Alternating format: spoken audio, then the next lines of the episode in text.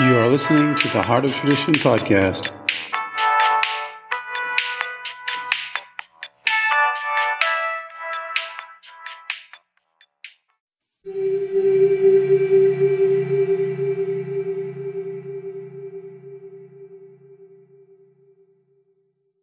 The Staff of Life The falsification of bread is an ancient practice.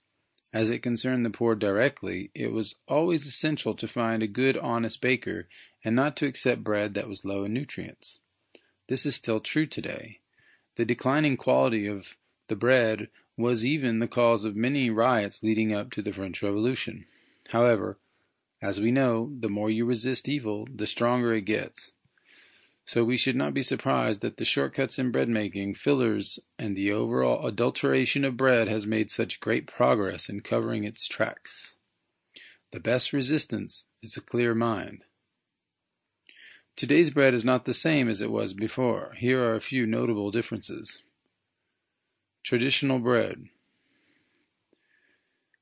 Non engineered, rustic, heirloom varieties of wheat, high in protein, Polish wheat, einkorn, spelt, emmer. Before 1900 there were 98 widely used wheat varieties in France. Today there are only two dominant varieties. Bread made with homemade liquid sourdough leavening, which was made by the baker himself, which contains various bacteria.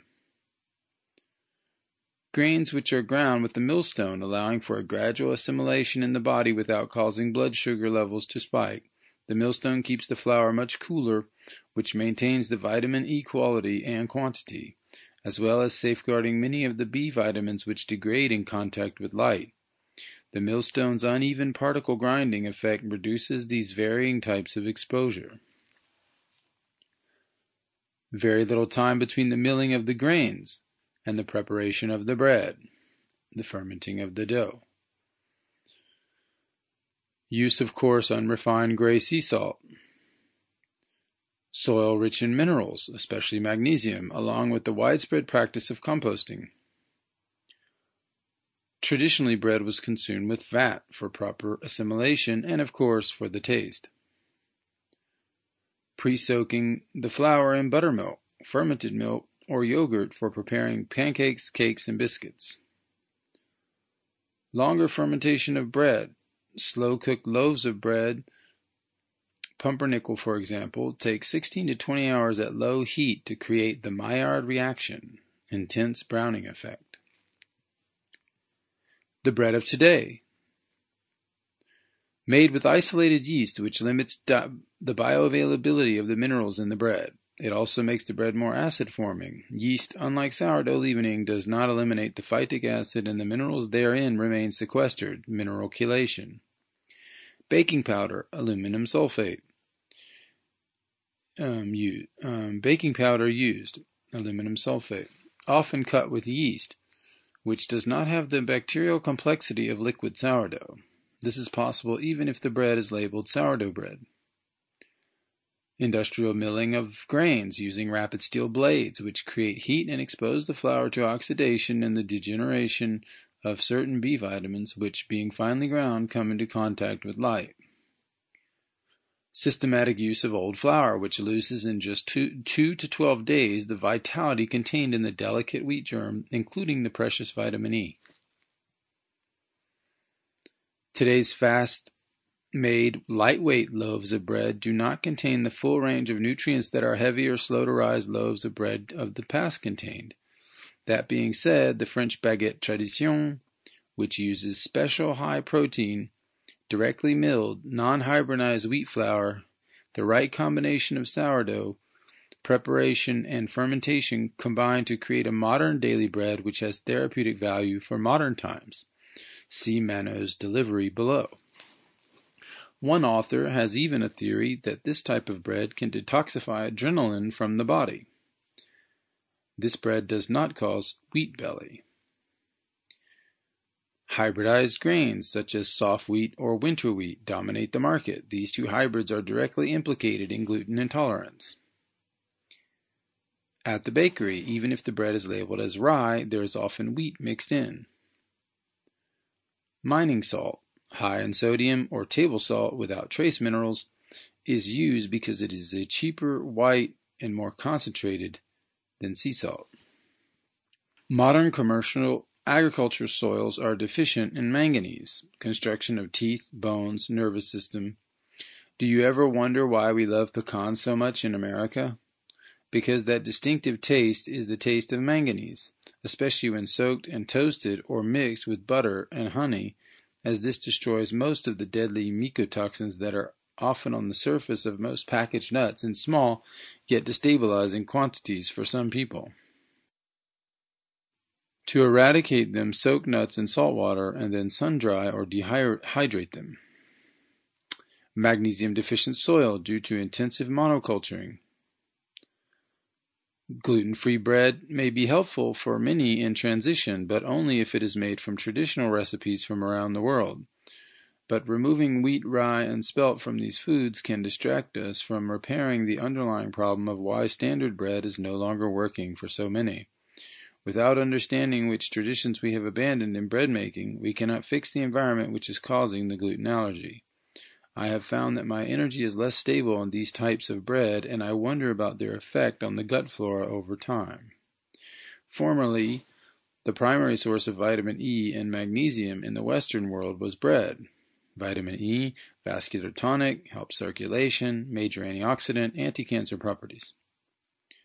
New studies have shown an average loss of 50 to 80 percent of magnesium in the foods we eat today versus the same foods from the same regions in the 1930s. It is the hidden epidemic. Magnesium deficiency is best treated with Zechstein Inside brand transdermal magnesium oil therapy. Did you know that in France in 1648 under Louis XIV yeast was rejected by the royal court? Scientists of that time sounded the alarm saying it would ruin the health of men. By now the practice is widespread. Then to top it off we invented baking powder with aluminum acid salts, which when combined with white flour causes acidity in the body due to its alcoholic fermentation. Without the full action of sourdough leavening, the vitamins and minerals are trapped in our bread and consequently in our body. The body tries to use them, but they are chelated, sequestered by the phytic acid compounds. The body depletes its own reserves of vitamins and cofactors in this effort. So we pay double and we demineralize our reserves as we eat. One can measure in the sourdough leavening the level of carbon dioxide exhaled by the bacteria of the family Saccharomyces cerevisiae, which infiltrate the bread to do the job of expansion. In cooking and baking, sourdough, being acidic, also plays a protective role. Some vitamins, especially from the B complex, survive longer in an acidic environment and most minerals become more available. The round loaf of bread can also keep alive the valuable vitamins such as vitamin E for several days, provided that one cuts only one, a slice at a time. We could spend years trying to unravel the hidden intelligence in our traditions. We will never completely understand the complexity of our traditions as they are filled with mysteries. Grains, bread, and cereals need to be cooked, but first, they need to be sprouted or have a pre-soak for about 12 to 24 hours in a slightly acidic medium, using whey, vinegar water, lemon water, etc., to be properly assimilated by the body. There are also many traditional dishes where cereals are fermented or sprouted before cooking, as did the Scots with their oat groats, or the Africans with their fermented millet, or the Arabs with fermented bulgur, or maybe you prefer fermented barley, which is used in the fabrication of beer. All of these approaches tend to imitate nature. Before industrial agriculture, we harvested the grain stalks and let them germinate in the stem, in the fields, because we could not collect them all at once. The speed of technology, even if it allows us to offer cheaper products on the shelves, costs a lot to our health and our digestion. From the WAPF website, the way we treat our intestines, oh no, the way we treat our cereals, preparation, is how our cereals will treat our intestines. For example, rice cakes and reconstituted breakfast cereals, like some puff cereals, are made by a process of grain extrusion, at high temperatures, creating a sort of lamination to make them crisp eternally. Is that nature's way? Our internal physiology will not submit to our shortcuts without a price. We must deeply consider these industrial processes and their impact on our health. In America, authentic bread makers, which are the minority for sure, often lead towards the old world bread. This pass oriented focus brings us to a more rustic bread, which is a good start, but allow me to point out a possible oversight. The staff of life bread can be broken down into three different technologies in unison. Nature's predigestion of the coarser parts of the grain, the spirit pneuma infused fermentation process, the mannose delivery system. Technology number one and two have been understood by most artisan bakers, but the third is still a mystery. Technology number three is needed to deliver mannose, which is a key nutrient to feed the digestive system, allowing for smooth cellular exchanges, as mannose is a ubiquitous commodity in the intestinal flora, culture, and brain. Because this mystery has not been fully brought into consciousness, we find a specific type of strategy in American bread to overcome this deficiency. First off, the flour must be stone ground using a stone mill. These mills exist in America but must be sought out. Without this key feature, the mannose delivery has a tendency to spike blood sugar. The aware person will notice that these types of bread weaken the stability and constancy of the energy level. Weston Price once asked the village elder who worked alongside the stone miller of a small town in Switzerland why she thought cavities were appearing in their community. The elderly woman did not speak good English, and she just pointed to the stone mill. After translation, he understood that she was pointing at the millstone as if to reveal the mistake that many were making by beginning to move away from the stone milling into the steel roller milling trend that was sweeping the world at the time. An astute observation. Dr. Royal Lee, in the 1950s, took it a step further by saying that one must have one's own personal mini stone mill to reap the full benefits of the grain, by milling only that which is needed. The vitality of the vitamin content plays a less understood role in slowing down the glycemic spiking effect. This loss in vitality is accelerated once the grain is reduced to flour. Many will not notice the glycemic spike, as most of us stimulate all the time to cover up this energy drop with coffees, teas, sweets, salty treats, chocolate, cigarettes by fabricating inner adrenaline, uh, inner adrenaline through drama, iPods, and ecstatic behaviors or movements. The seeded bread movement, which is not a bad thing in and of itself, is an attempt to slow down the glycemic load by using nuts and seeds. However, victory has not yet been achieved here, as seeded breads can be less digestible for many when used daily, as bread should be used, at least historically. In France, millésime flours such as the Reine des Prés from the stone mills at Moulins Bourgeois are used in the traditional baguette due to their non-over-hybridized qualities and protein profile. They also have a natural sweetness. The baguette tradition has the glycemic index often labeled on the bag, as this particular need has been understood by many in France. There is a reason why it is called le pain quotidien in France, the daily bread, because something is lost rapidly after even one day. Most nations make fresh bread daily, and it is a sacred practice. The precious vitamin E, when exposed to air, light, and heat through the rapid steel blades of the modern mill, is greatly diminished. In the body, as it travels down to the intestines, it has less protection from oxidation and may even end up delivering mold alongside the precious mannose. Some expressions for dough or bread point to money or exchange as a symbol for bread, but also to the mannose commodity, the Hebrews were told to harvest daily the manna in the desert from a certain plant, otherwise there would not have been enough sustenance to maintain life if they had instead stored it up. To be fair, they also ate quail. But the point to be made is that there is a vital principle here. So, what are the prerequisites for daily therapeutic bread which doesn't make you gain weight? Wheat belly. Which over hybridized grains from poor manganese content monocultured soils can cause. If you have heavy digestion, loose stools, stools with jagged edges, gas, bloating, notice weight gain due to this element of your diet, or are not able to go three to four hours on the bread without a drop in energy, as part of a healthy breakfast with eggs, butter, with the bread or equivalent fat and protein, then you may be using the wrong bread. A safe bet in this case would be toasted pumpernickel from Westphalia, Germany.